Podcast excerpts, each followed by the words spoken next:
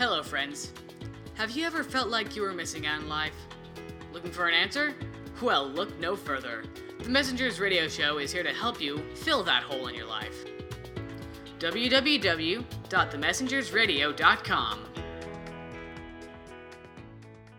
Hello everyone, this is Marcus. And Trisha. And we are... The Messengers! And this is our final episode...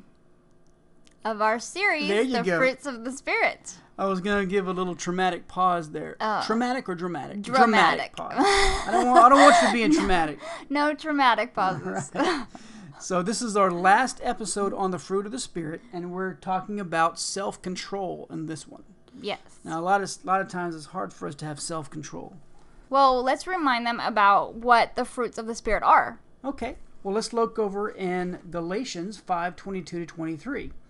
It says this, but the fruits of the Spirit is love, joy, peace, patience, kindness, goodness, faithfulness, gentleness, and self-control. Against such thing there is no law. All right. So, like some of the other fruits of the Spirit, there are not many scriptures on self-control. Most of them are in Titus, and we'll get to those in a minute. If you've missed out on our other teachings about the fruits of the Spirit, please visit our website, the messengers radio dot com.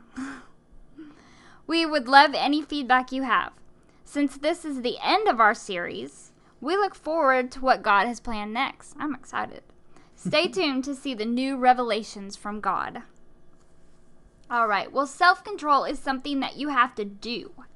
It's like when we discovered kindness and how it is not a way of living like the other ones. Right. You have to practice it and make it evident in your life. There are times listed in the Bible when and how you should express self-control. For example, we see in Titus what Paul wants him to convey to the people. That's right. In Titus two, verses one through two, it says this, you, however, must teach what is appropriate to sound doctrine. Teach the older men to be temperate, worthy of respect, self-controlled, and sound in faith, in love, and in endurance. And if we look a little bit further down, we see that in Titus two, verses three through five, it says this, likewise, teach the older women to be reverent in the way they live, not to be slanderous or addicted to much wine, but to teach what is good. Then they can urge the younger women to love their husbands and children, to be self-controlled and pure, to be busy at home, to be kind, and to be subject to their husbands, so that no one will malign the word of God. And the last part of this uh, we'll see in Titus two, six through eight. So we're basically looking at one through eight in this one. Yes. And these are all from the N I V. Similarly, encourage the young men to be self-controlled. In everything, set them an example by doing what is good. In your teaching, show integrity, seriousness, and soundness of speech that cannot be condemned, so that those who oppose you may be ashamed because they have nothing bad to say about us. So here, Paul is explaining to Titus how the church should live in order to please God and continue to grow. Everyone should be involved, from the older men and women to the younger men and women. Don't get caught up in the wives submitting to your husbands, because that is how it's supposed to be. We as husbands and wives are to love God first, then each other. Husbands are to be the head of the household, just as Christ is the head of the church. We see this example in Ephesians five twenty-one through twenty-seven. Sounds like a plan. Let's look at that one then. All right. All right. Ephesians five twenty-one starts this way. Submit to one another out of reverence for Christ. Wives, submit yourselves to your own husbands as you do to the Lord. For the husband is the head of the wife, as Christ is the head of the church, his body, of which he is the Savior. Now, as the church submits to Christ, so also wives should submit to their husbands in everything. Mm-hmm. Husbands, love your wives just as Christ loved the church and gave himself up for her, to make her holy, cleansing by cleansing her by the washing with water through the word, and to present her to himself as a radiant church without stain or wrinkle or any other blemish, but holy and blameless. And we could also look at Colossians three, eighteen through nineteen. Wives, submit yourselves to your husbands, as is fitting to the Lord. Husbands, love your wives and do not be harsh with them. Yeah. Well, you know, many women today seem to forget this very important lesson. They do not like to be subjected to anyone, let alone a man. But this is how God created it from the beginning. You know, I kind of like it because it takes some of the pressure off of me and puts it on Marcus. Oh, thanks. But, you know, he in turn has to take his responsibility very seriously, for he will be judged on that day how he handled his family. That's right. And I think it's important to realize also that the husbands have to love their wives. You don't have to be subjected to someone who is beating you or any abuse that you may be taking. The husbands have the very serious responsibility of loving their wives just as Christ loves the church. We also find there are many charges of what to do and what not to do to be self-controlled. Here are the, some of the things we are not to do. Okay, so yes, not to do. We're looking at Colossians three eight to start off with. But now you must also rid yourselves of such things as these: anger, rage, malice, slander, and filthy language from your lips. And then we can also look at Second Timothy three, verses one through five. But mark this, there will be terrible times in the last days.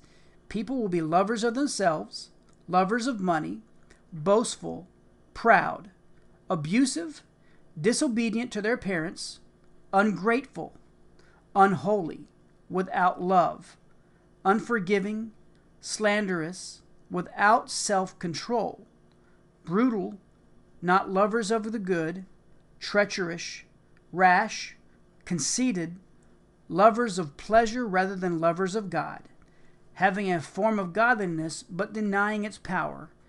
Have nothing to do with such people. Does that sound familiar to anyone? Yeah. About our world today? But as we can see in this last verse, we are definitely living in the last days. All of these things mentioned are happening today in our world. Right.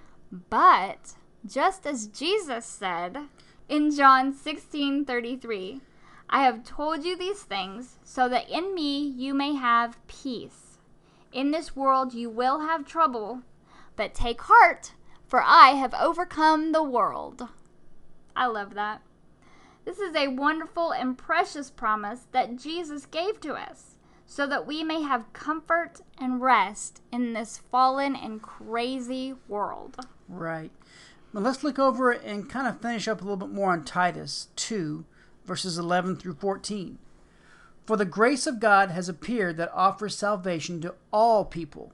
It teaches us to say no to ungodliness and worldly passions, and to live self-controlled, upright, and godly lives in this present age, while we wait for the blessed hope, the appearing of the glory of our great God and Savior, Jesus Christ, who gave himself up to redeem us from all wickedness and to purify for himself a people that are his very own, eager to do what is good. I like that. That's a pretty awesome promise, too. We see that Jesus gave up his life to purify us from the wickedness of the world. He did it once for all, but we must try to live holy lives in a sinful world. So here are some things we can do to be self-controlled. So once again, yes, you can do these things. You should do these yes. things. Yes. Over in Colossians three, verses twelve through fourteen.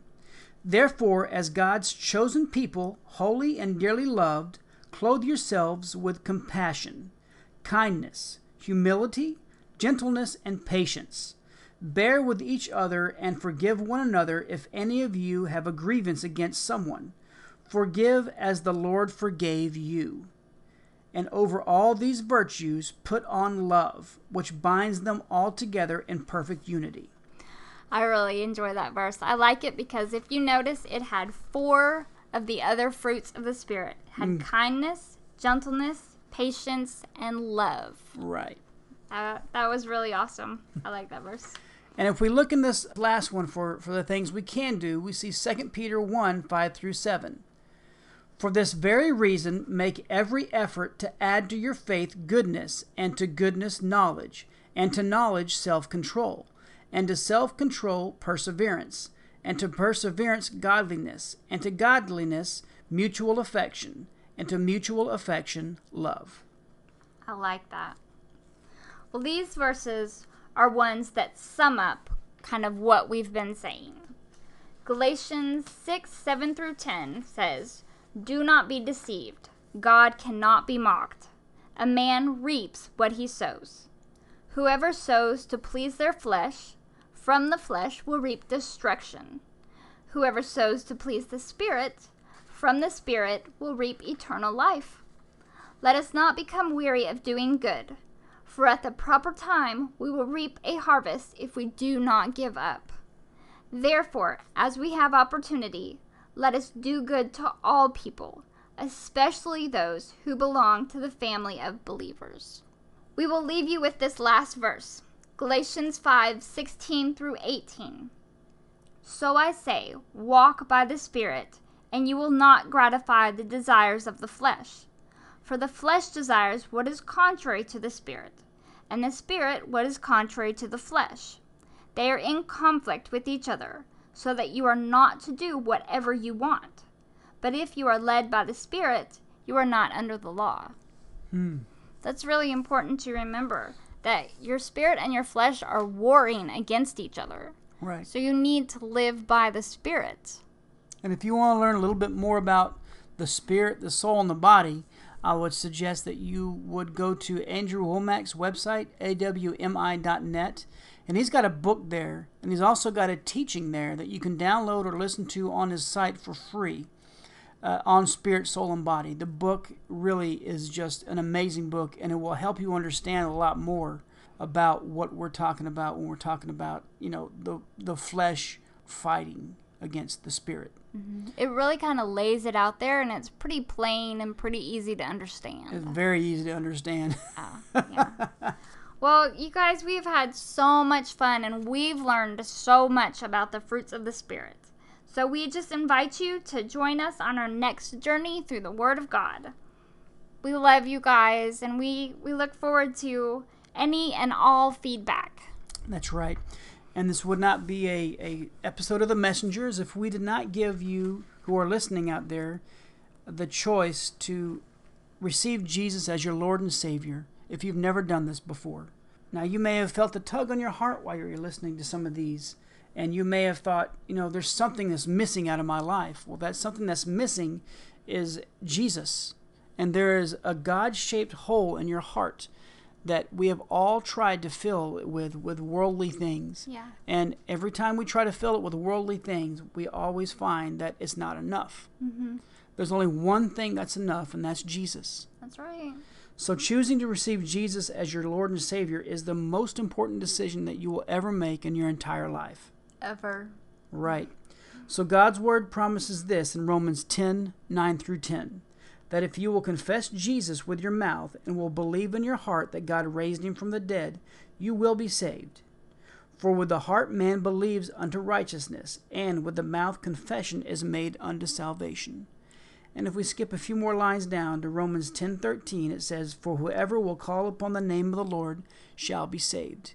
So many people make it so hard to think that you have to do spe- certain things or special things to get into heaven, and that's just not the case. You need to do only two things. So by his grace, God has already done everything to provide salvation. Your part is simply to do those two things, to believe and receive. So if you're ready to believe and receive and change your eternal destination, to have your name added to what's known as the Lamb's Book of Life, and to be in heaven when you pass from this world, I'd like you to pray this prayer out loud with me. Say this: Jesus, I confess that you are my Lord and Savior. I believe in my heart that God raised you from the dead. By faith in your word, I receive salvation now. Thank you for saving me. Amen. Amen. And the very moment that you commit your life to Jesus Christ, the truth of His Word will instantly come to pass in your spirit. Now that you're born again, that means that there's a brand new you. Yay. Now, you may not have felt anything, or you may have felt something completely strange. It, it, it varies from different from person to person. Yes. I just want to encourage you that if you need help, if you need a Bible, if you need any other materials, if you need anything from us, we would encourage you not to just make this confession and stop. You need to continue to grow, because the devil will come and try to steal that joy that you just received. Yes. You need to get in the Word. If you have a if you have a smartphone, get on your smartphone. There's free Bible apps out there. If you're on your computer, go to Bible Gateway dot com. There's that's a great place to learn and read the Bible. Yeah. Or if you just want a Bible that you can have in your hand, let us know. Go to our website, the messengers radio dot com. There's a contact button on there. Click on that. Fill that little that little form out. That form will go to both Tricia and myself, both of our emails, and we will be happy to do whatever we can to get your Bible in your hands. So until the next episode, which we don't know what will be, but we're working on we think some we things. know, yeah. yeah. We're working we, on some awesome things. Great ideas. Yeah. Great ideas from the Father. So we love you guys. We do. We love you. We will see you next time. Bye-bye. Bye. Thank you for listening to The Messengers. We pray that you've been blessed by the Word of God and that you continue to grow. We would love to hear from you. Contact us at w w w dot the messengers radio dot com.